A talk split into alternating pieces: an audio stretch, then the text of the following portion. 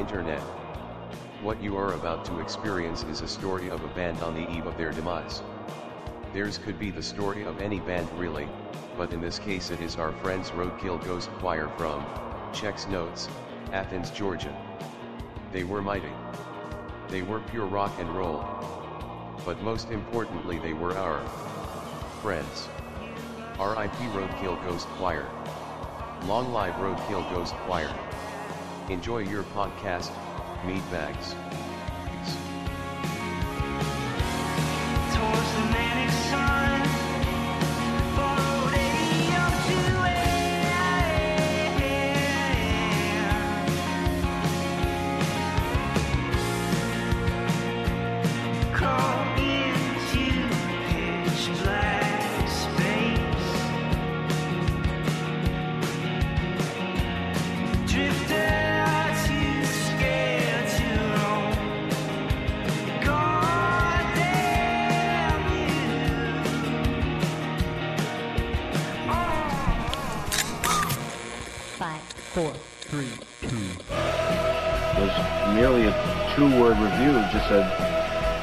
sandwich.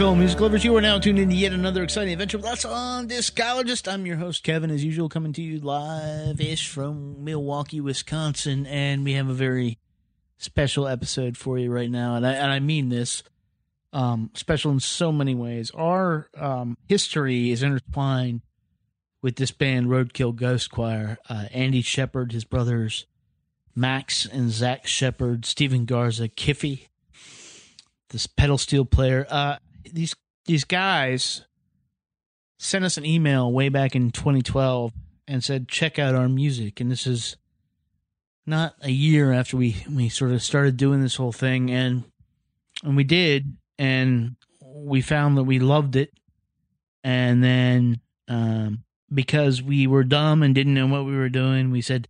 You know, we'll come see you in Charlottesville. We'll tape it, and then we're like, "Hey, come stay at our house when you're in town." And and over the course of the past like seven years, uh, a friendship was formed.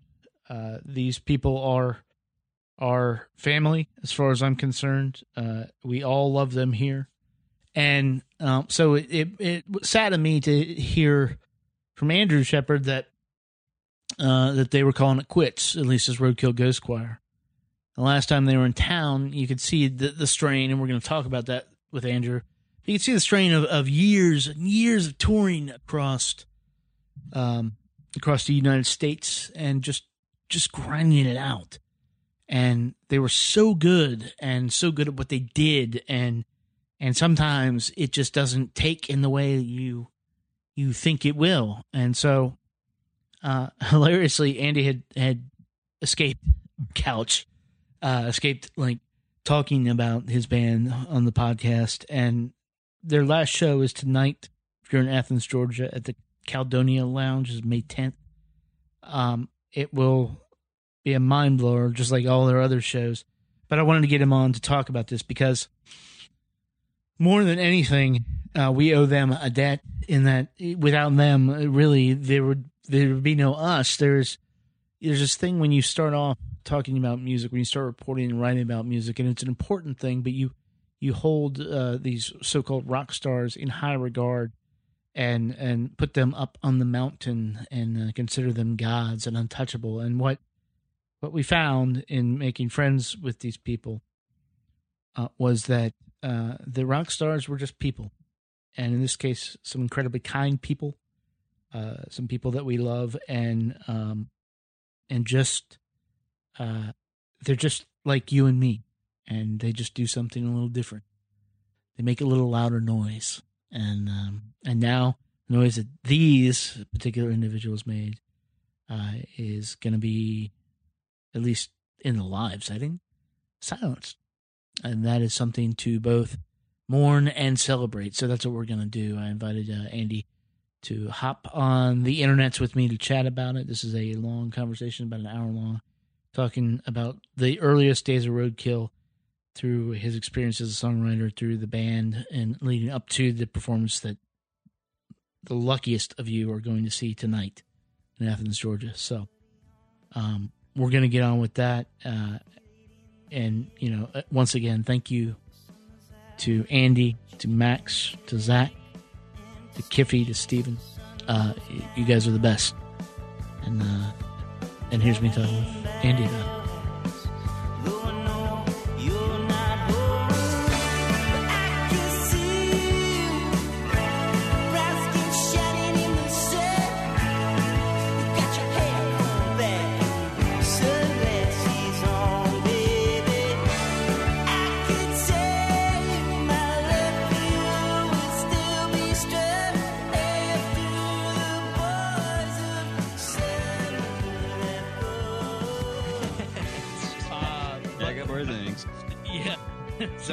Yeah, so I to the figured we would talk we would talk about uh sort of walk through because like you actually managed to avoid doing a podcast if if you believe that. Which is wild, dude. It is. It is for for like the second time I was like I'm taking this personally. Every time after that, Garza was like, "No, he just wanted to get on the road." like, I get it. I get it. It's cool. You guys traveled many miles, um, but yeah. So, figure we just walk it, walk you through stuff, Yeah. and then, uh, and then let me know what you think about that. Uh, I I do want to start with, um, you. What whatever made you want to fucking write songs, dude? like, cause you you came at this a little weird, right? Yeah, well, uh, man, I don't even. When I first started writing songs, I was probably like around 19 or 20. Mhm. Like, I kind of got into it like a little, older. yeah, a little later. Um, because I was making, I was like working, I was doing music stuff before that, but it was all like really shitty instrument, like uh, um, kind of like uh, ambient electronic stuff. Nice. And I recently just found a hard drive that was full of all the stuff that I. And Oh, man, it, it was it was like just horrifying. It was like one of those things where I was like, nobody can find this. right, right. It was just it was like you know, but I mean, it- everyone's got to start somewhere. But it's just also very it's just horrifying to listen to now. But yeah, like I was like coming from that kind of world, and then I don't know. I think I was like sad about uh, a girl and I was like Right. probably 19. I was like, you know what? I'm going to write a freaking song because I think I was like really listening to the uh, that first Bon Iver record had Oh yeah. come out or Yeah. something, and I was like, man, this is yeah. It's like I got. I'm gonna. I'm gonna. You know, I'm gonna try to do this. I'm gonna try to write write some songs because I I don't know. It was just it felt like more of a release than you know making beats. Um, Yeah. So that's that's kind of where it started. It's like in my bedroom, just uh, picking up a guitar again and being like, well, I know three chords, and then like you know, kind of reteaching myself just the basic cowboy chords on guitar and be like, yeah, I can I can make a song with three chords, and that was kind of the basis of Roadkill. It's just the three to four chords. yeah, no, it it kind of is. But then, like, the next question is: is that when did you realize you could write good songs? Because, you know, you Quiet Light was not that far after you started writing songs, right? N- no, I mean a lot of those songs. It was probably I'm trying to think when we. I think we started properly, like like re, or at least demoing songs as a like a band, probably in like Mhm. when I was about 21, 22 maybe. I'm trying Yeah. to might be might be off a little bit, but somewhere around there. Uh, so a lot of the songs from Quiet, like yeah, I mean they they they came in that air like that you know that that time period of my life where I was just kind of figuring out stuff, um, like doing open mics, you know, and it was just they're definitely just born out of like uh I'm trying to figure this out kind of deal, having absolutely no. Um, pretty much no confidence what I was doing, which you know is, like, is Yeah. also a, it's a good thing, you know, um, because you know I I felt like every song I was writing was uh was you know important, but you know um in the scheme of things it wasn't. But it's great to start feeling, you know, start like that Yeah. where it's like I got to write a song, you know, and that's you know kind of rolled I- from that. you know, you know, I, I don't know. Like, I, I, and and that humility is a good thing when it comes to stuff like that. But like, you know, those there were like I think. I mean, I have the thing in front of me. Um, I've got the the unmastered version that Zach sent us. There are let's see how many songs are there. There are twelve songs on this this bitch. Oh right? yeah, yeah. And then you guys ended up putting out a, an EP, but like you know, you say it's unimportant, but like you and and your brothers and uh, I'll throw Garza in there too, maybe some Kiffy, are some of our favorite people on the planet. You are like our chosen family. If you come to town, like I need to stay, that's a given. Like it's just, the, and those songs are why like we connected yeah, yeah. originally and and it was more i was i pulled out this i was looking for the first email we sent it was from zach and he's like hmm. and this is zach like in 2012 So yeah, he was probably trying to be freaking like eighteen or something. Yeah, May- yeah. maybe maybe younger than that.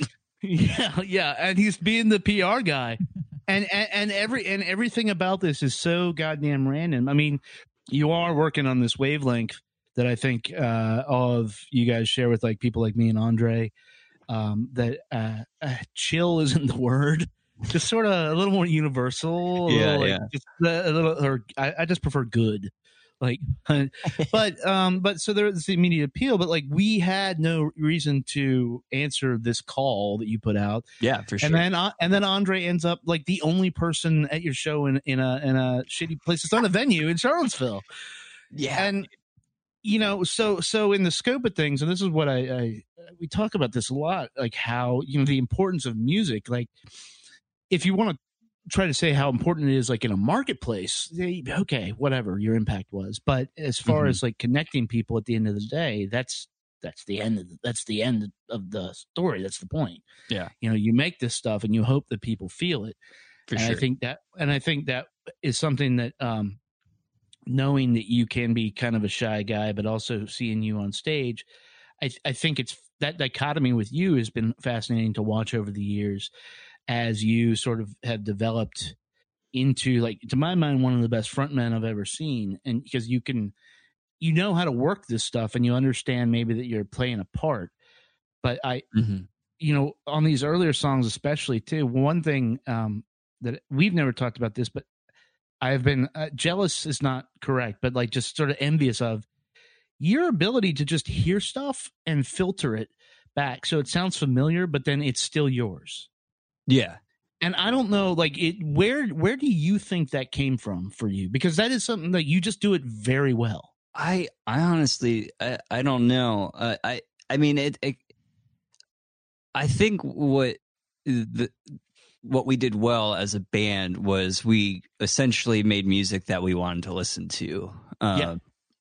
Which I think when you're when you're catering to something else other than that, I think can get you know watered down, um, and it's not. It's it's just not the same, I guess. No. Um, so it's like we would sit down and you know write a song and be like oh this you know sounds kind of like a, a petty song you know and you know Yeah. we we'd we'd roll with it but we would try not to obviously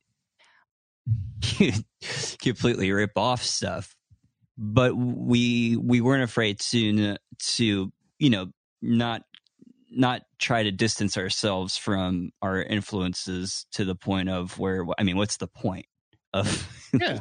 listening Yeah. to Tom Petty and loving Tom Petty and then making a song that has its roots in that in you know that that petty influence and then be like oh well let's you know I don't want to go I don't want to be associated it's like no dude Yeah. let's just let's lean into it a little but also make it make the sound our own in a sense and I I don't know that's that's something that that we we just try to make at the end of the day a song that we we wanted to listen to you know Yeah.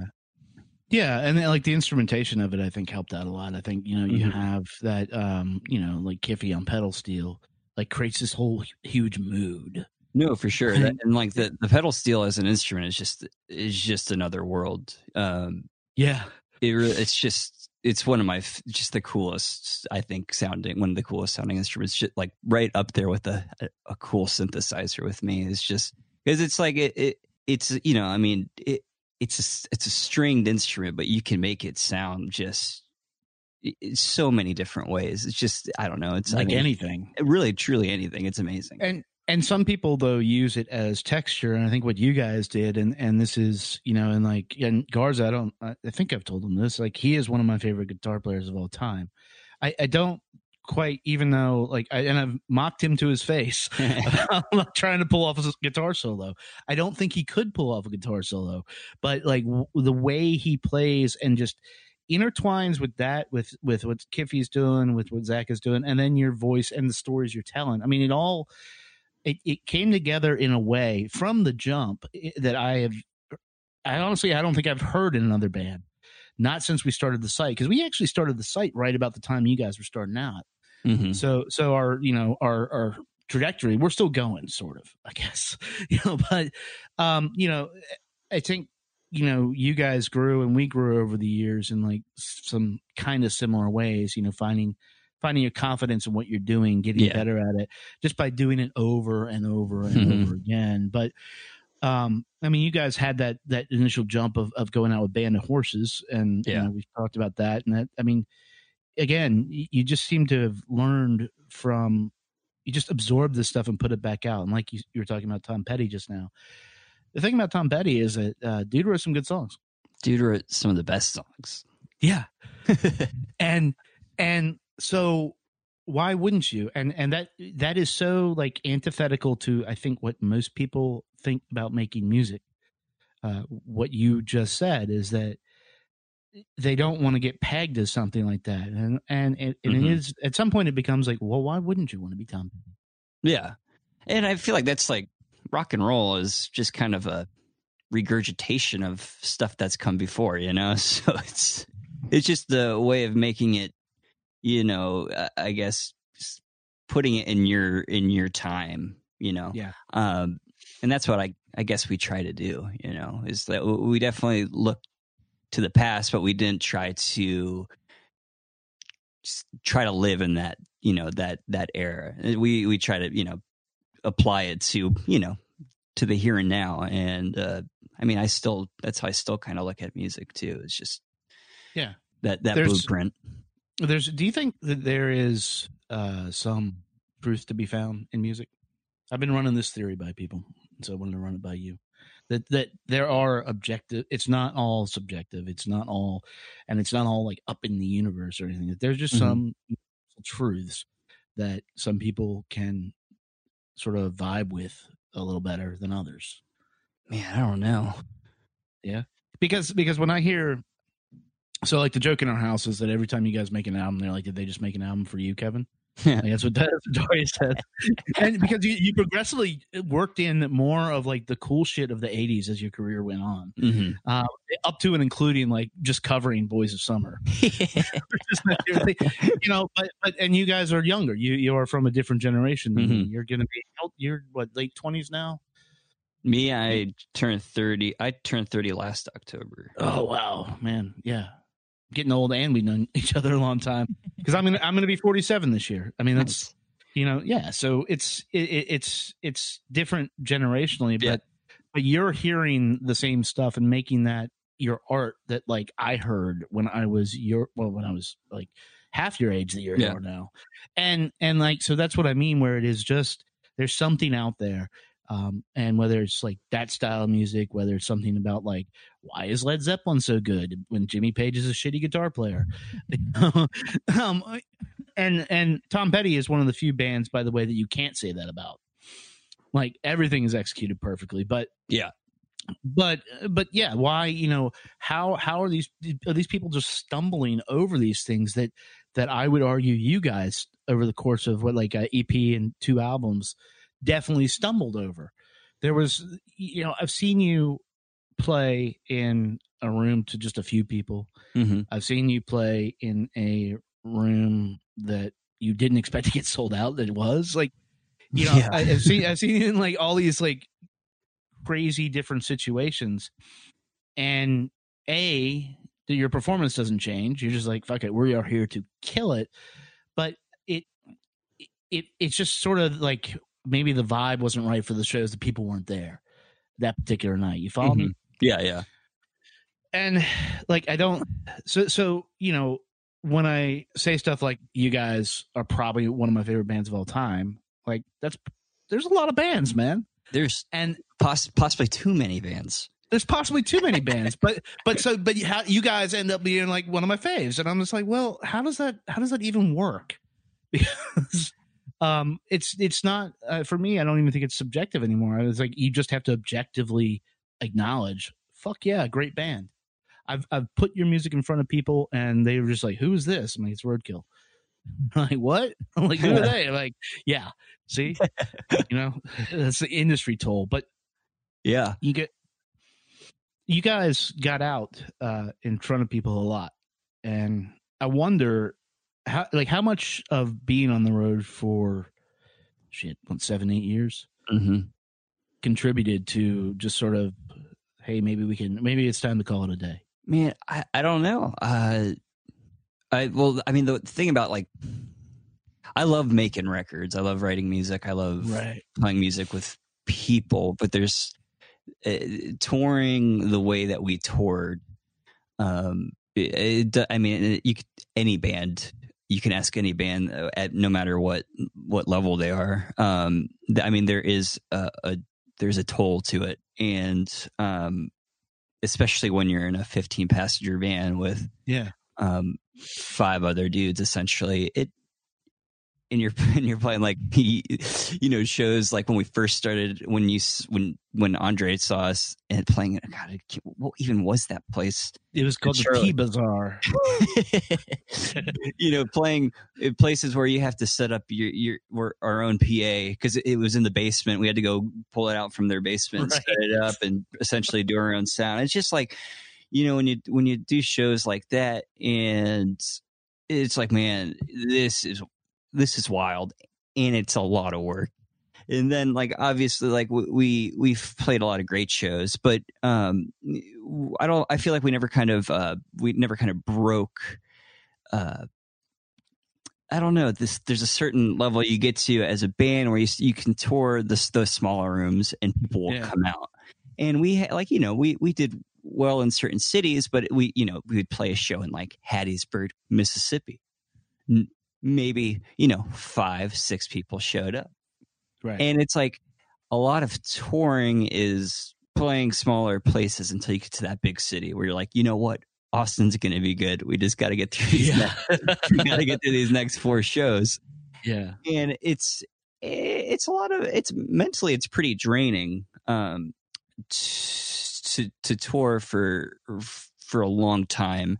And it's kind of always like that you know what i mean where it's like okay we got to push through and then we'll eventually get to you know freaking uh los angeles or uh you know yeah uh, we'll be back home in Ath- you know doing a Athens show or something like that. Um, to where you know it's just it's it's you know constantly just freaking pushing to try to get somewhere that people are gonna be you know there, but at the same time.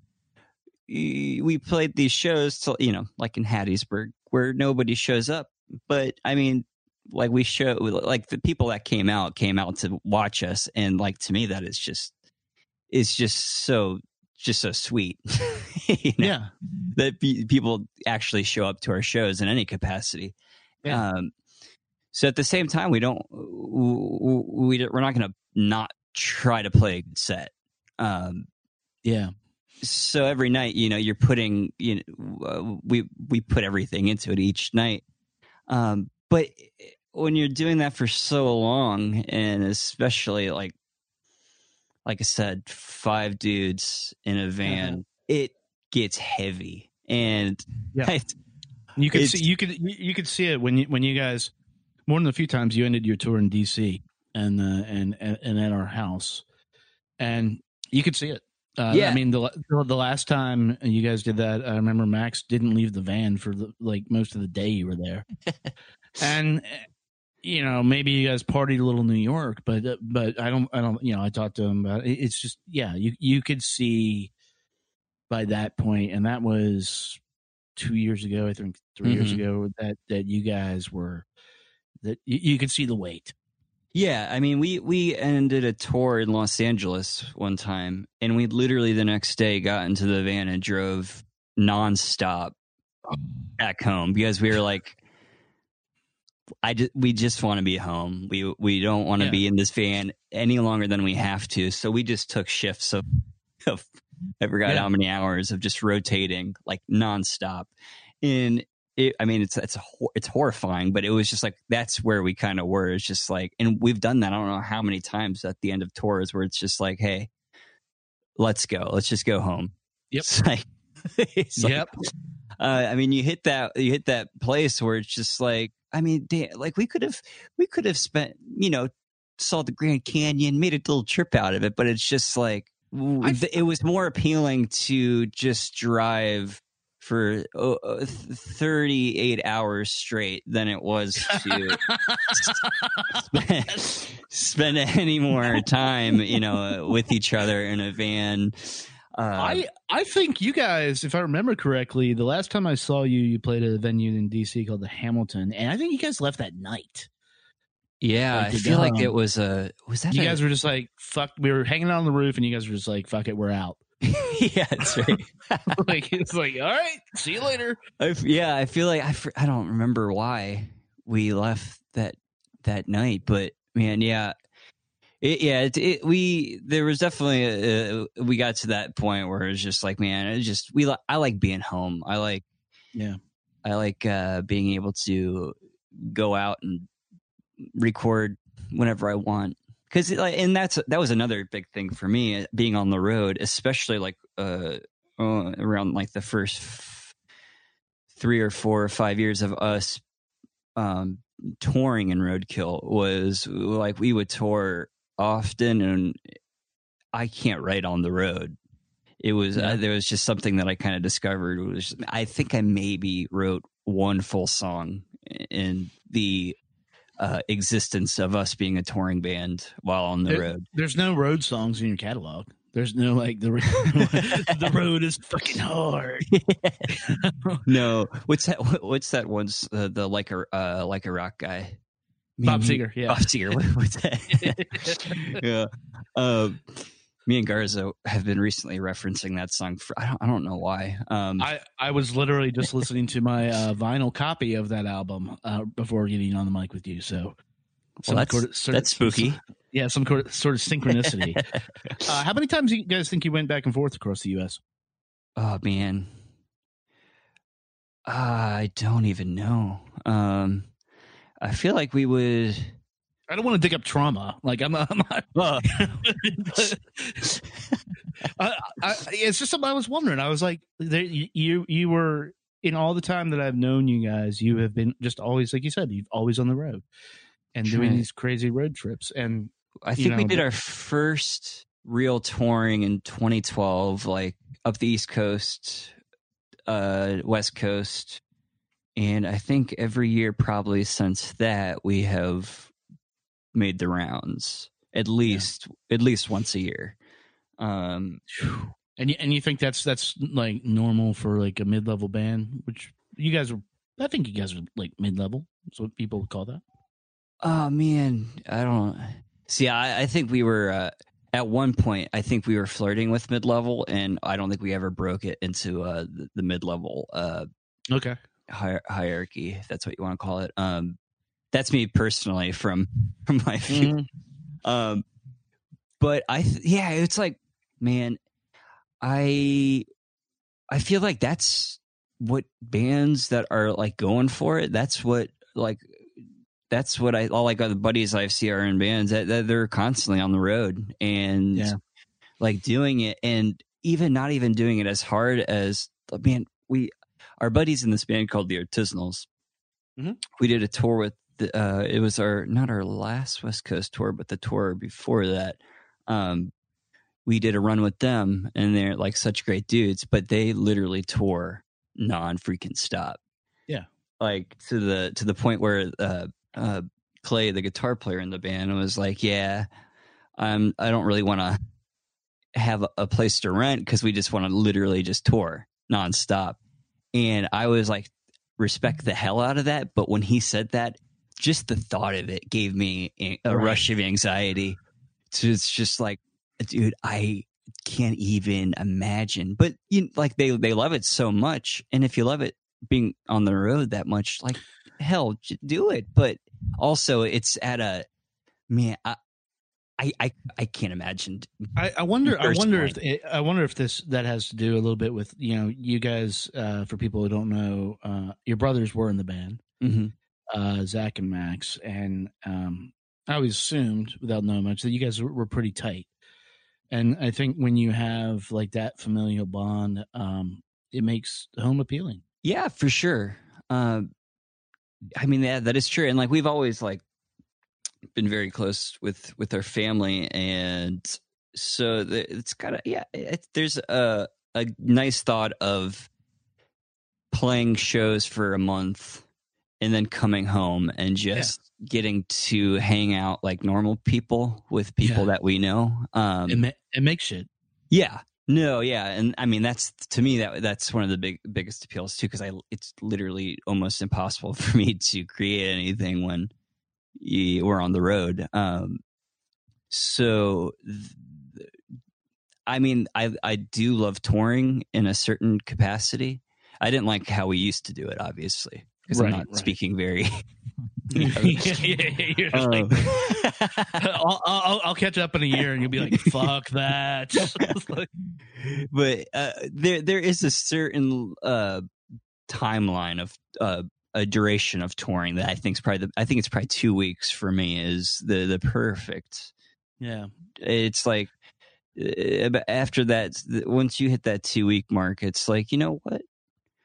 I've had fun and now I'm ready to come home. And it's Yeah. not it's not an impossibly long thing. Like I I don't know the longest we've ever toured. It was over a month, maybe a month and a half, maybe. That might be a maybe, you know, give or take. Um but like day one, all I all I would think about was, oh man, we have like thirty four more days of this. yeah, And I mean that especially like when you first start touring as a band, everything's new. You're you've never seen anything. And so it's it's really fun. And touring is, you know, it's there's always has that kind of uh sense of adventure to it.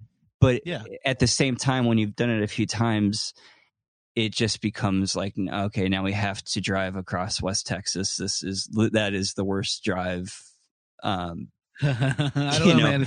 Ohio, Ohio through Indiana is pretty fucking bad, but oh man uh, you, you know, you know, but yeah, and I mean, I guess, I guess to that point too, it is like you said, there's a sense of adventure, and um, and it's sort of like me cooking.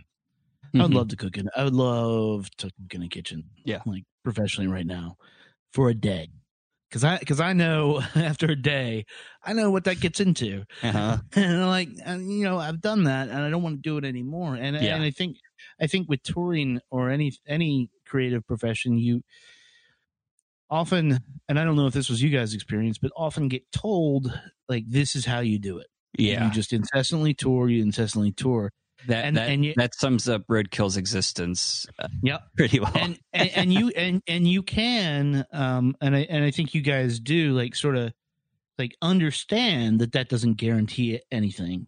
But at the same time it's just like you mean i have to do fucking what again? Like i did the i did the thing. Yeah, and- we were and- just there yeah we were just there i did the thing and and these fuckers did not buy all my records yeah so what what what what is this getting me? And and that you know that that's a real grind if you're especially like in when you're making art or or it just the idea. Even though I don't think most artists are necessarily looking for approval, Mhm. uh, they require it to survive. People have to like your stuff. A lot of people have to like your stuff yeah and and so you know if if you're doing everything that you can think of to make people like your stuff and it's still not enough people like that's not a function of of your art yeah the quality of your art but it but it, it I feel like it'd be almost impossible not to like internalize that as it was, as a judgment on you. Oh yeah, And- for sure. It, well, it'd be funny. Like we'd play these shows, and uh, you know, it'd be to like you know, uh, if it was a good night in uh, let's say uh, Tucson, Arizona, you had 15 people there. The, every once in a while, you get that like a dude that'd come up to me like, "Man, um, so like you guys like make your living doing this?" And I, it takes it would take everything within me to be like not laugh yes, yes, question mark. and cry at the same time. Yeah, Um, yeah. so, so, so to that end, dude, like, uh, you know, you also um, did what a lot of bands don't often do, which is put out two great full length albums that were like well made.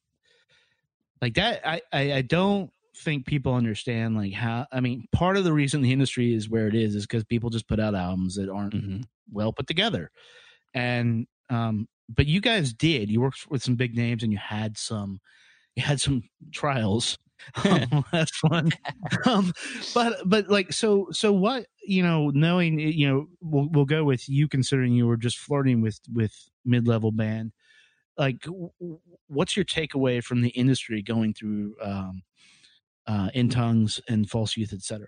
Oh man, uh, well, like- well, I it was all just a, a giant, painful learning experience of how, especially now, how the music industry is. It's like uh, it's uh, obviously evolving constantly now because it has to, and along with that, it's people that are uh, typically the the people that are making money in the music business who are have absolutely no idea what they're doing and especially now because every everyone's very frantic of how you know what's well, we got to figure out what how we're gonna make money in it. Yeah, and uh it it was those records especially the in tongues and false youth those were both records that we made within the uh i i guess the uh the guidelines or the structure of uh working with a label um yeah, um, and doing things the uh, I say in air quotes correct way.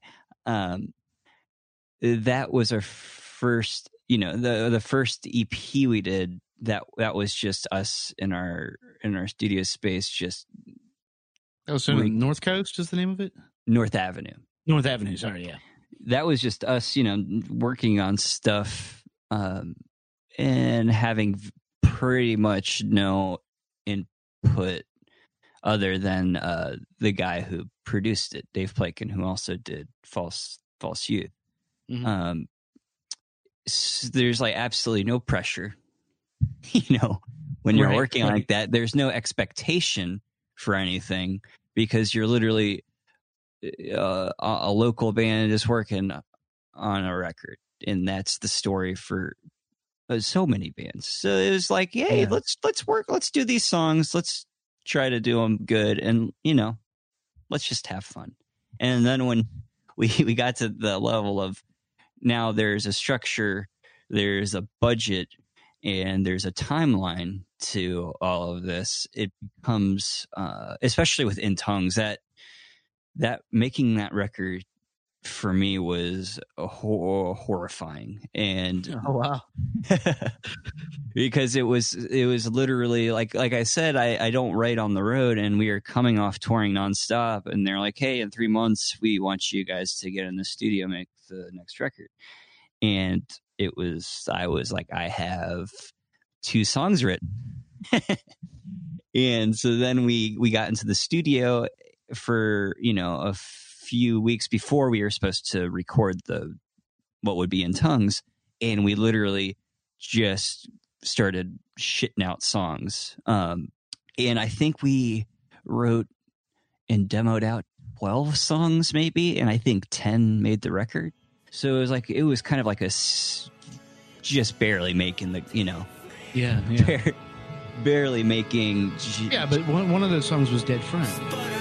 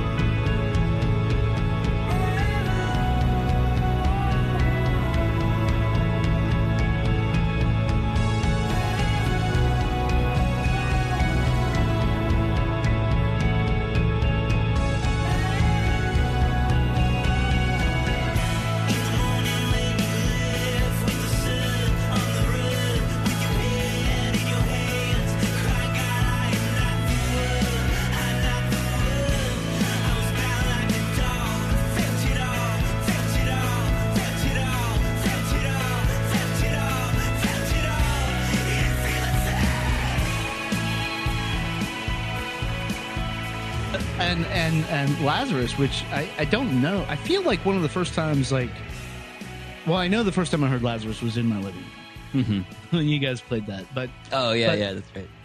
yeah, but you guys were like working on stuff, and you did this thing uh, even then, and that was probably 2013 when we did that video. Yeah. Uh, and you, we were trying, we were interviewing you, and you're playing a song, and then you just, just were morphed into Blue Eyes crying in the rain, and but me and Andre started tearing up. We're like, what is going on? Man? But yeah, I mean, I mean, it's it's wild to hear you say that you just get, you just were like shitting out songs, and I, I think that's what I think people. oh, sorry. I think that's uh, I think that's what people need to know about you and and how this band worked is that uh and maybe you need to hear this like that's rare dude that that I mean there's a reason like all of us here hold you in such an esteem as a songwriter. I appreciate that, man.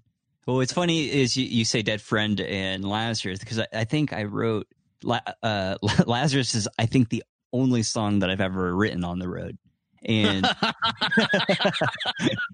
and, well it's And, been uh, proven that I don't know what the fuck I'm talking about. and I I want to say maybe Dead Friend was one of the few songs that I actually demoed out before uh, we got into that uh, real crunch, that scary Okay, crunch. all right. Well. But the but the but the that that having that time period was also really it was really great for me because I've never been I don't want to say put to the test because that sounds so serious but I've I, I, I never been uh uh, had a, a t- I never had a timeline of I have to do this which was it, I, I've never put myself under that stress again because I didn't like it, but it was nice to know that I was able to do it. Um, and I think it was uh, crucial for me uh, writing songs to know that I can do that, know that I- can not necessarily uh, force something out, but that when you if when you're when you're wor- when you're working on something and you keep working on something uh and you're not really you're not sitting on your hands you know p- playing video games or watching netflix like i find yeah. myself doing sometimes when i don't have a timeline you're cr- constantly creating good stuff comes out of that and the, during that time period we we came up with a, lot- a, a lot of cool stuff like me like i think uh what was it uh, no enemy i think was written Mhm. on this uh it's called the critter and guitari uh god damn it what's it called i can't think what I, I don't know what it's called it's like this little goofy toy synthesizer that maybe has like an octave on it and they're like these w- these uh circular wooden keys and Nice. i think the i was just you know fucking around with that and I- came up with the that little synth line for the beginning of Yeah, yeah. And then from there i was like oh this could be cool. And then we i think the next day we started working on you know n- no enemy. And it was just like stuff like that where it's like hey man we, we had to write the rest of a record.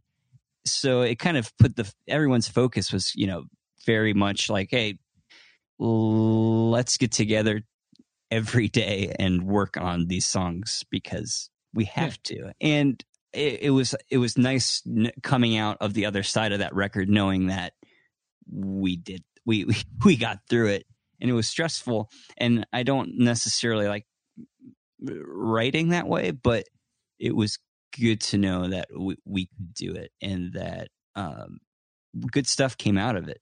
And you know it kept us constantly kind of pushing which was you know important especially Yeah, that- you're that trying to make good songs that album i mean that album seems to me to encapsulate the the classic roadkill sound and then false youth etc is pushing into something else um uh that I, and, and having heard some of the stuff like you're working on now i can say like it sound it it sounds a little bit more um towards your like where you're leaning right now Mhm. not necessarily where you lean all the time but you Yeah, know, yeah. there's there's you know you know, you talk about writing songs and stuff, but then you write a song like "Classics Die Young," and it's just like Uh-huh. that.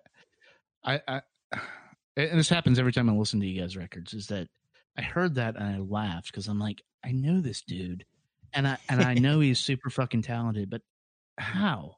How is this like how do you just know you know back to what we were talking about earlier that you just have this talent to absorb it and put it back out in the world and that um you know that will now be sort of like your you guys last album of these this great collection of not pop songs but definitely like read in the room as to what's Mhm. going on what's going on in the world and also like you said making music that you guys would want to listen to Yeah, yeah.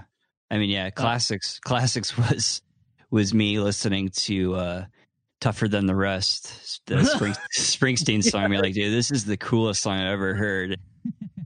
Yeah so that was my version of "Tougher Than the Rest." But, um, yeah, I don't. But- but you guys had a little like struggle with that one too and i, I don't know how much you can talk about it but it was like you got to Oh, yeah. experience you got to experience like getting tied up in label hell Oh yeah, I mean that was uh I mean making that record was so fun um because it was like the kind of the complete opposite of in tongues where it's like we we told them, you know, that our label that t- like that for this new record we want to kind of not be on the road so much. We I just want to sit in my room with a bunch of synthesizers in demo.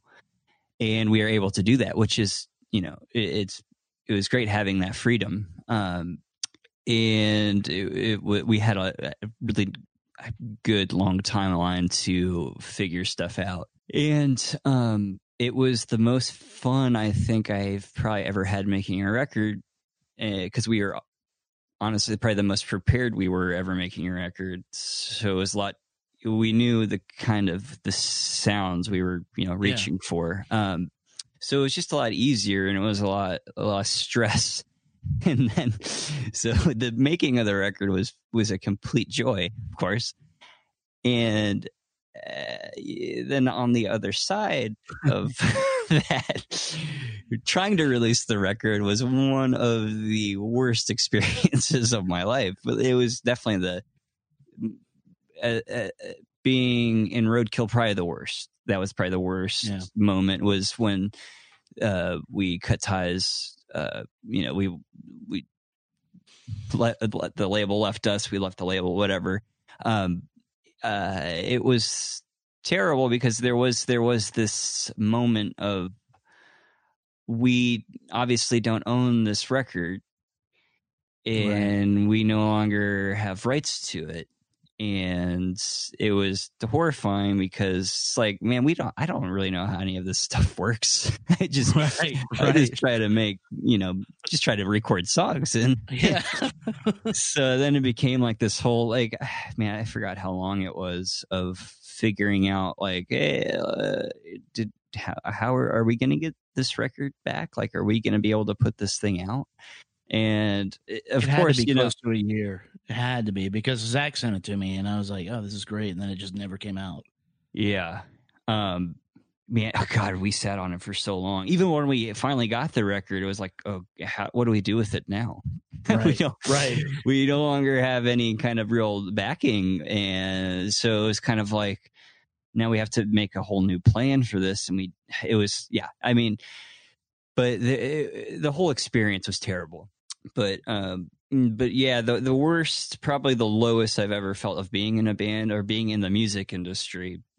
Not even being in a band because it was kind of outside of our bubble. It was kind of left in the hands of people that are, and this is the most aggravating part. It's left in the hands of people that are making a living off of this, yeah off of music. Which nothing against them. The Right. you know the suits, you know, as the Yeah. cool cool people call them squares squares.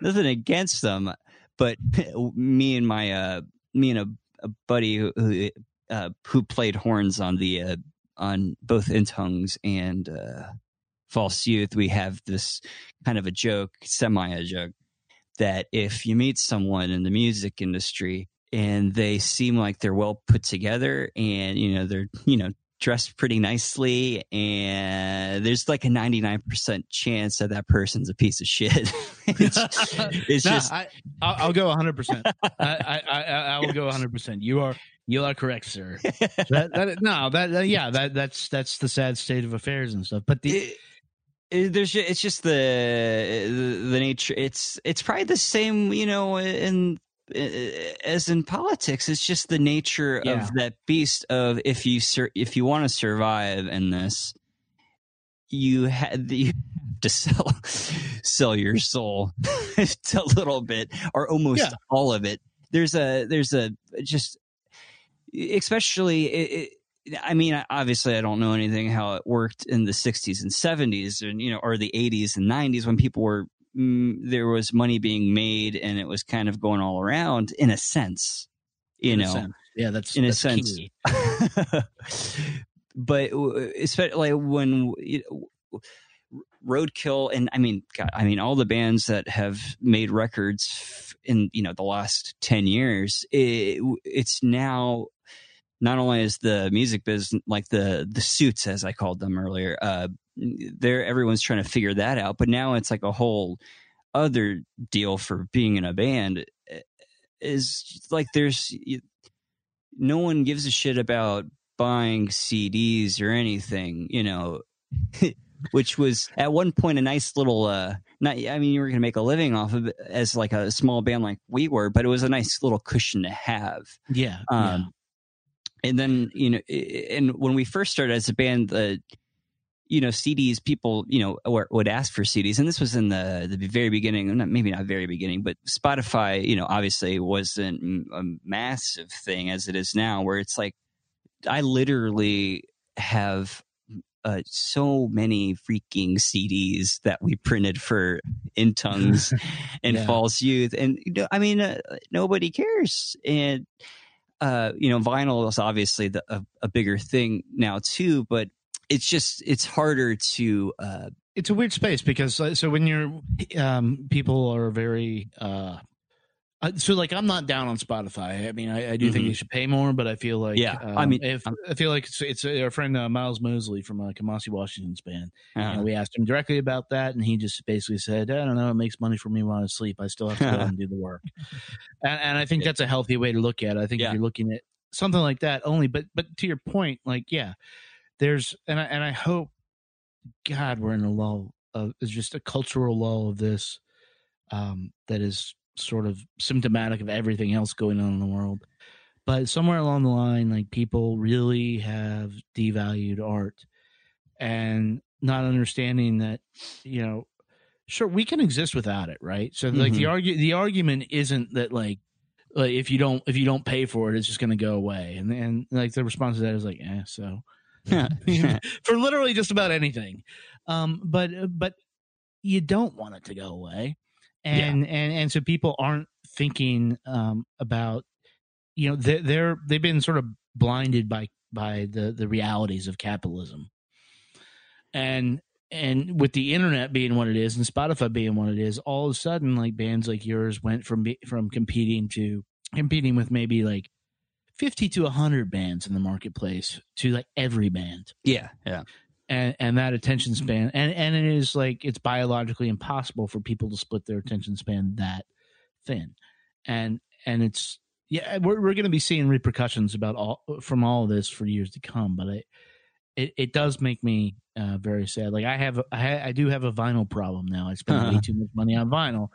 But the reason i do it is is is simply like i, I just like even even though i do like this podcast or whatever we we we do our part to help out music like at the end of the day it's money Yeah. that's that's what helps hmm getting get- buying like somebody out there listening right now go buy both of roadkill's albums on vinyl just do it you have you have what like 40 bucks fucking we got do pl- it we got plenty of them pressed too. you got They're plenty of them ready. pressed. you know and, and and that is um yeah and and then it's also why it makes me like super sad when people like you are like hey we're calling it quits for whatever reason um you know some bands do it because they just don't have anything else to say uh and you know with you guys i think it's more like the realities of stuff set in and you know like i know garza just wanted to walk dogs He's, Um, a, he's a dog guy through and through. he is a dog guy, uh, and that's that's wonderful, right? Like you you you can't if if there's no like long term payoff that you can see, eventually you just lose sight of it. Yeah, yeah, for sure. And uh, for for roadkill, especially, um, you know, it got to uh, it. It was me and Zach who were like, you know, the original guys on, uh, and then you know we had our buddies come in and tour with us. Um, so it was just like we after our last tour, um, I just didn't f- see the reason to keep it, um, keep the roadkill name going. I guess yeah. um, for a few different reasons. You know, one being obviously it's no longer the same band, um, and I feel like you know the the you know Garza, Max, Kiffy, they they they all had a lot to do with the input and the overall sound of Roadkill, obviously. And it was just like I'm not I'm not really interested in making continuing to make records under Roadkill because it's you know that was it's really no longer roadkill, you know, in a in a sense anymore. Yeah, Um, we we I mean we we retired the name of this podcast for that for that exact reason. There Yeah. was I mean you you were in our house. There there there's no um accounting for whatever magic was in that basement. Yeah. Uh, or that house and um to carry on as if that's what we're doing is it's it's false. Yeah, it, you know, it's it was you know that was it was very specific to what the band was, um, and also I, I felt like a the the direction that uh, I was going, like you know, we were me and Zach were you know with our what we were demoing out and working on. I felt like it was. It, I felt like it would just be a continue continuing of uh, d- just disappointing people that were really into Beggars Guild. I didn't want to put those. I didn't want to put those people through it any There's longer. a dichotomy there. I mean, there- there is something to be said for that. When I walk up on people and they'll be like, uh, uh, yeah, that song. Like they're just like, I just knew that song, Beggars Guild. I'm like, okay, that's a good song, but you know, maybe dig a little deeper, kids. and I don't. I, and I, I don't. I, I don't mean to be like uh, uh, an asshole either, because I love the pe people found us through that song, even Yeah, if it no, was no. just that song. I think that was great because I mean, a lot of people came to our shows over the years because they wanted to hear that song. Yeah. yeah. Um, but I, it, it, from like listening f- to our EP to the last record we did, it was just, it, I, I, I didn't know if uh, it just didn't seem like it, it carried over, obviously, because they're not, I guess, similar in tone. And, uh, No, no. and uh, I just, I don't know. I just felt like uh, we just start, just start fresh, start something new with a, you know, There's there, there's similar like uh, I think in, in timbre may have been the word you're looking for. Like they, they, they don't sonically they're they're radically different and, and Mhm. they're also radically more sophisticated now. Um and chalk that up to like your ability to just like process stuff through and, and get it back out. But like I think like I have ideas here, but like what do you think your songs in general are about? What are you writing about? man uh usually i don't i don't typically write i i envy like you know springsteen because he was he's able to write songs from other people's perspective and tell these stories of obviously uh, experiences that he's never even come close to uh, and in some cases he has come close to but that's that's what makes him so great is that he was he's able to do that. Um i cannot do that. It's it's everything i write is usually stuff that i have to f- feel get what's the word um connected to um Okay. uh, that has to it's i you know stuff that uh in what i see i have it's stuff how i process things i guess um do you, do you consider uh, um, do you consider yourself somebody to uh, have uh, not necessarily religious, but I guess a man of faith? Because there's a lot of religious imagery in your stuff. Well, I grew up. I grew up in a, a kind of a very weird church, um, evangelical to the core, non-denominational, Right. Okay. speaking in Yeah. tongues, kind of. I always um, wonder where that I always wonder where that came from, and that's, that's why I'm asking. And, and Yeah. I think you know, and that that colors people's, and and it, it doesn't. A lot of people hear that, and they and sometimes they get turned off. Be like, "Why is he talking about Jesus?" I'm like, oh, yeah, that was. I mean, that's uh, that for man, uh, from the time I was probably like uh, nine or 10 to when I turned 18. And I was like, hey, you know what? This doesn't really make sense to me anymore. Um, And, you know, I can kind of, I walked away from all of it. Um, it was a, for those not probably damn near a decade that, that, the, all those years of my life, it was just always, I, I, I went to, uh, the church I went to at a private school. So I was literally essentially at this church six days a week. Um, oh wow, yeah. uh, and obviously Sunday services, and then uh, there was a Wednesday night service as well. So I, it was mm, for those years of my life, I I was just constantly. It was constantly a thing in my life, and um, it was something, uh, especially when I first starting started to write songs. That's where I kind of turned to is those those experiences and feeling very bitter about Sure, Um, sure. about that and about a lot of th- about you know, growing up in that kind of way where it's just like god there these people were horrif- some of these people were very horrifying just terrors you know And, and and that's that's always the thing. So like I, I, I don't know if you knew this, but I grew up in uh, Lynchburg, which is where Jerry Falwell, you know, preached. Oh, and, God. uh, yeah. So and um, you know, we were we were Episcopalian, but did not. Yeah. I mean, at some point, yeah, same thing fell out, and it wasn't anywhere near as extreme as that. I think. And what what happens is is that you know people do get like twisted, but at the same time, those stories can exist. And and look, I am a devout atheist, dude as but- am i but but but um but some of my favorite people aaron abernathy phil cook uh Mhm.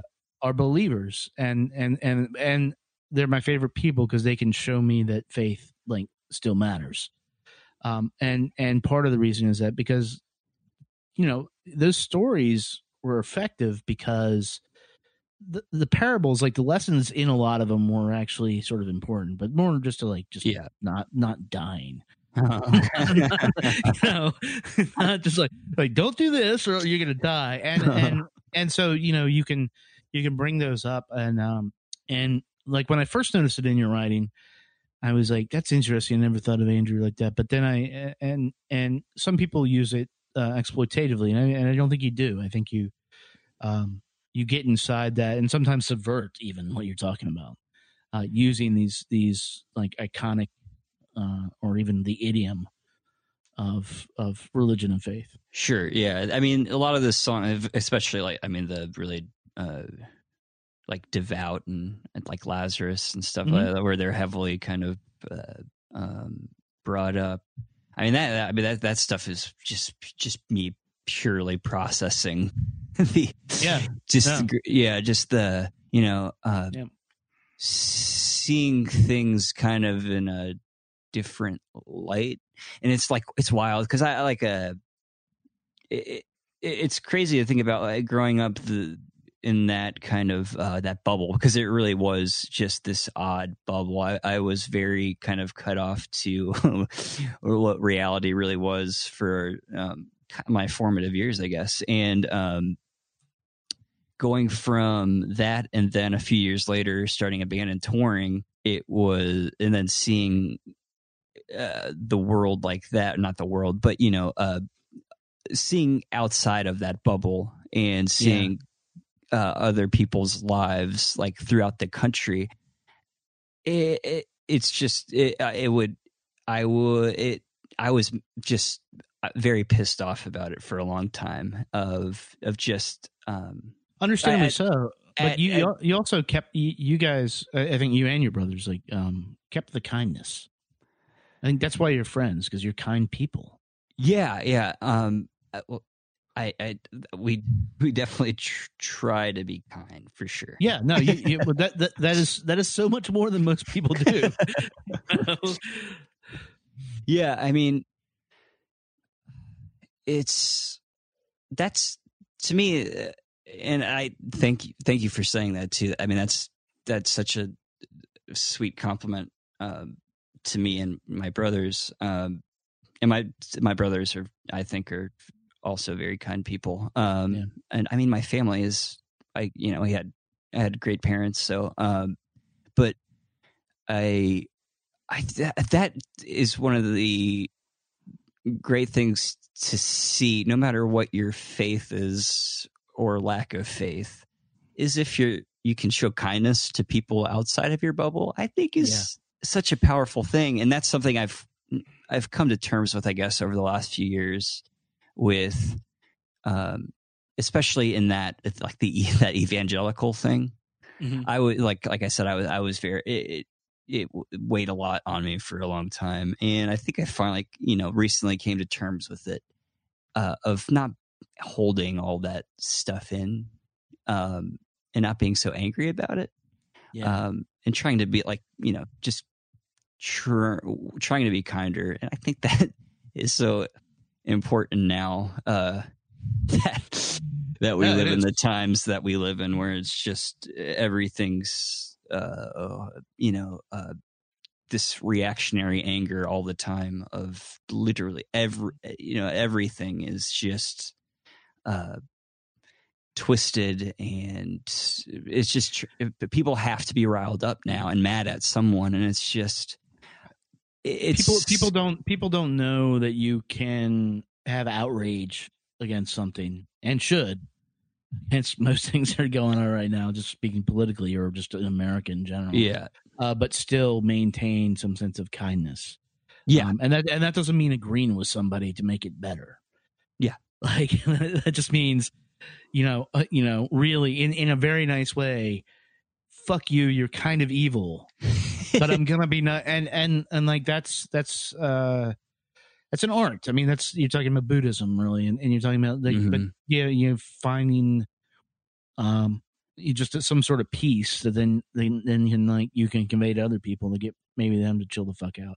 yeah That's, that's how I that's how I see it. I mean, look, I, I'm not good. I'm not good at it. Uh, oh dude i'm in- in- terrible in ma- at it yeah in, in many in many spheres but like i do try and i do um and you know that was one of the things about our space in dc is that we made it a space for people that can just get away. So they could like Yeah. i don't know i don't know it's sort of practice that. Be like hey man you don't got to be mad about anything here. You just uh, hang out. It's cool. There's cats. You'd be fine. It's like and and it worked. And and is the is about the only thing we miss here. Yeah. um, we have and and to be clear like both daria and i have like amazing lives but um and have kindness to spare. Like this is that's but but it is you know um yeah it's it's something that, that is getting like shaved off of uh our our sort of group collective humanity and uh it needs to come back uh, sometime. Yeah I or mean, else. Yeah it's just it, it, it just try is yes yeah. Yeah. You're gonna fail but as long as you try. Yeah, yeah, I, th- I think that's right. So, um, you guys did try for a while, and then said roadkill's got to go. Roadkill, you know. How are you? Are are you already at peace with that? Oh yeah, man. We're playing our last show I know. Friday, May 10th and um I am at one point I guess it was a couple months ago. I was like, "Yeah, you know what? We should do uh maybe a string of tour dates." And uh and you know just like go out with a bang. And then uh, as i was like working on stuff demoing i was like you know what? We should do a show in athens and a show in atlanta. And then you know continued working on stuff. And then i finally got to the point where i was like you know what? I don't really care if we do shows for this at all. I'm kind of already moved. Yeah, but zach was like hey let's you know let's let's try to do a sh- you know let's try to do some shows at least in athens and atlanta and we ended up just doing this, it's this like show a, in- yeah, Caledonia Lounge. yeah we ended up landing on the one show in athens um and It's fitting though. it is Like you, you know, you guys, you guys made that your home. I remember it was when we met you. You were still in DeLand. Yeah. and and um and then uh, I just remember the excitement from all you guys. Like we're getting out of Florida. and Yeah, you know, and and Athens is a wonderful place. It is a wonderful place and uh, I, I am excited for the show and i'm excited to uh play the last note and know that you know it's officially you know we're uh we're moving on now and um it, we've we've rehearsed about uh, three or four times now and it, it's like because the first rehearsal eh, we haven't probably haven't played. I mean, eh, I'm trying to think. There was just it was me, Zach, and uh, Rhett, who's been uh, a, a guitar player with us for Right, right. the last few years now. Um, he it was me or Max and Garza um, playing these songs with us, and it's been a while, or at least it feels like it. And it, we rehearsed a couple weeks ago for the first time all together, and it was just it was it was actually like really it's just really nice to be Yeah. to play music all together again. Because at first I was kind of like "Oh, I just want to get this show over. Um, but then playing with them, you know, playing with us, you know, almost the you know original group again. It was like it was really nice. Um, and I like you know I missed missed jamming with them. Um, and then so after after that first rehearsal, I was kind of like, you know what, this show's going to be fun. It'll be a fun show. But um, but at the same time, I am excited to uh to move to move past it and to kind of focus on the the next stuff coming up. So And, and you're already lo- you're already working on that. I've heard some of it. What what you um once you lay this to rest tomorrow, or actually this will be out on Friday, so so tonight, what um w- like what what comes next? Yeah, you and Zach are still working together, correct? Yeah. Um. So the plan is right now because we, have about mm, maybe twelve songs like demo demoed out, and there's probably gonna be a few more. Um. But the plan is we're gonna record a, uh, start recording in July a new record. Um.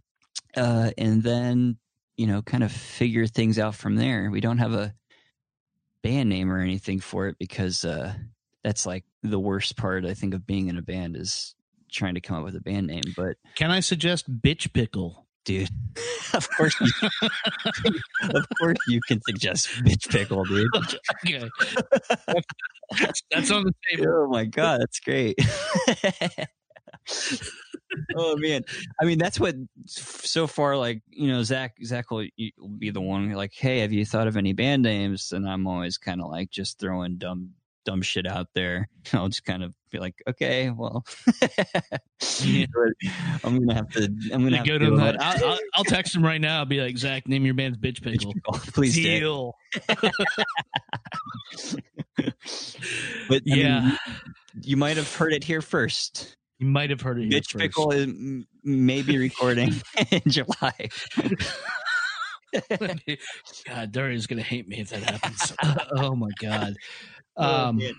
but yeah, that's kind of a that's a soft plan right now. Nothing's really set in stone, but I mean, that- it's been it's been super nice. We've just been kind of working out of working on stuff at our own pace again, and not really beholden to anyone or uh, any sort of expectations again. And this is the first time since we started Roadkill where it was like, hey, none of this really matters. Let's just make a really cool record, and you know that's it. Um, and we've all we're all kind of like, uh, you know, I've talked. Me and Zach are on the same page about touring. You know, we've since we've done it for so long, we're like, you know what, we're going to release this record, and if people somehow care about it, you know what, then we'll talk about it.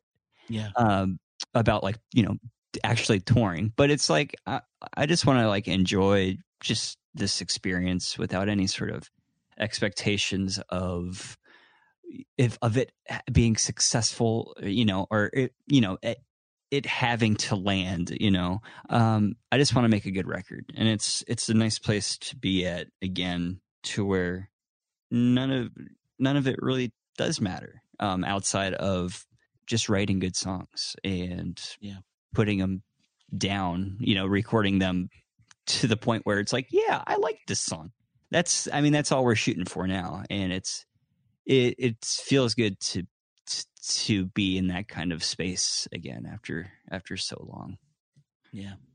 Well, brother, I uh I am sorry it took a funeral for us to to to connect again. Uh it has been too long uh since I've seen you guys. Uh i'm glad we No- did know know that you I mean from all of us here, you know, we love you and your family and your brothers. Like is you uh, you guys are the best. I cannot wait. my dude my dude we love you I know, I know. i It's like- can't express I can't express uh, just how uh, grateful and thankful we we were to have met you guys because you guys like I I mean honestly from I think it was our first tour like you guys were there at the very beginning Yeah, and you always supported us and you always made delicious meat babies for us and That's right. like Yeah. you i mean you you've Yeah. you've been a you guys have been so great to us and yeah i mean damn i uh i can't express how much that meant that that has meant to us over the years Well, well, the beauty beauty of life and still existing in it is that we're all still still out here, regardless of if you're in a band or we're on a website. And uh, and uh, you guys should come to Wisconsin, or we should come to Athens. Something. i was And, just uh, about to say i would love to freaking go to wisconsin freaking get on a lake do some We we or live near the lake, dude. A couple Oh, man. blocks away. oh man Bring, bring i it on, brother. love it But uh, but yeah. Um, so um, hopefully we'll talk to you soon. Brandon. absolutely my dude thank you so much But hey,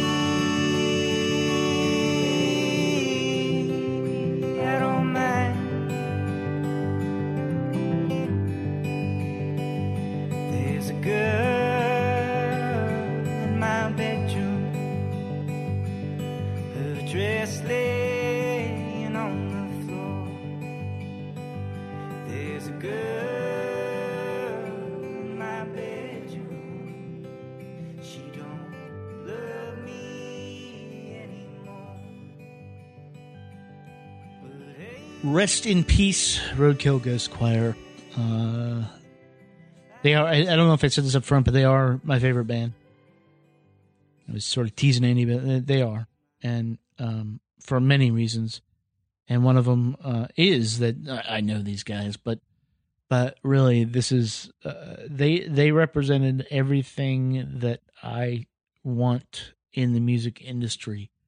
Um, good music, great shows, uh, just the the idea that that you you maybe can make and um, uh, they were they were an ideal and and look they're all going to make music going for I have demos on my phone from from Garza Electronic Experiments I have stuff from Andy uh, I- can't wait to see what they um, do next but you should do yourself a solid and go investigate them on Spotify or Apple Music whatever you have get the two records on vinyl. I I might try to get Quiet Light pressed up on vinyl. I didn't mention this, then, but uh, maybe we'll do that. But yeah, so congratulations to Roadkill for doing the damn thing. Uh, that is it for this episode of Discologist, and I am just gonna sign off here and leave you with uh, a song, one of their songs off of In Tongues, and. Uh, We'll see you soon.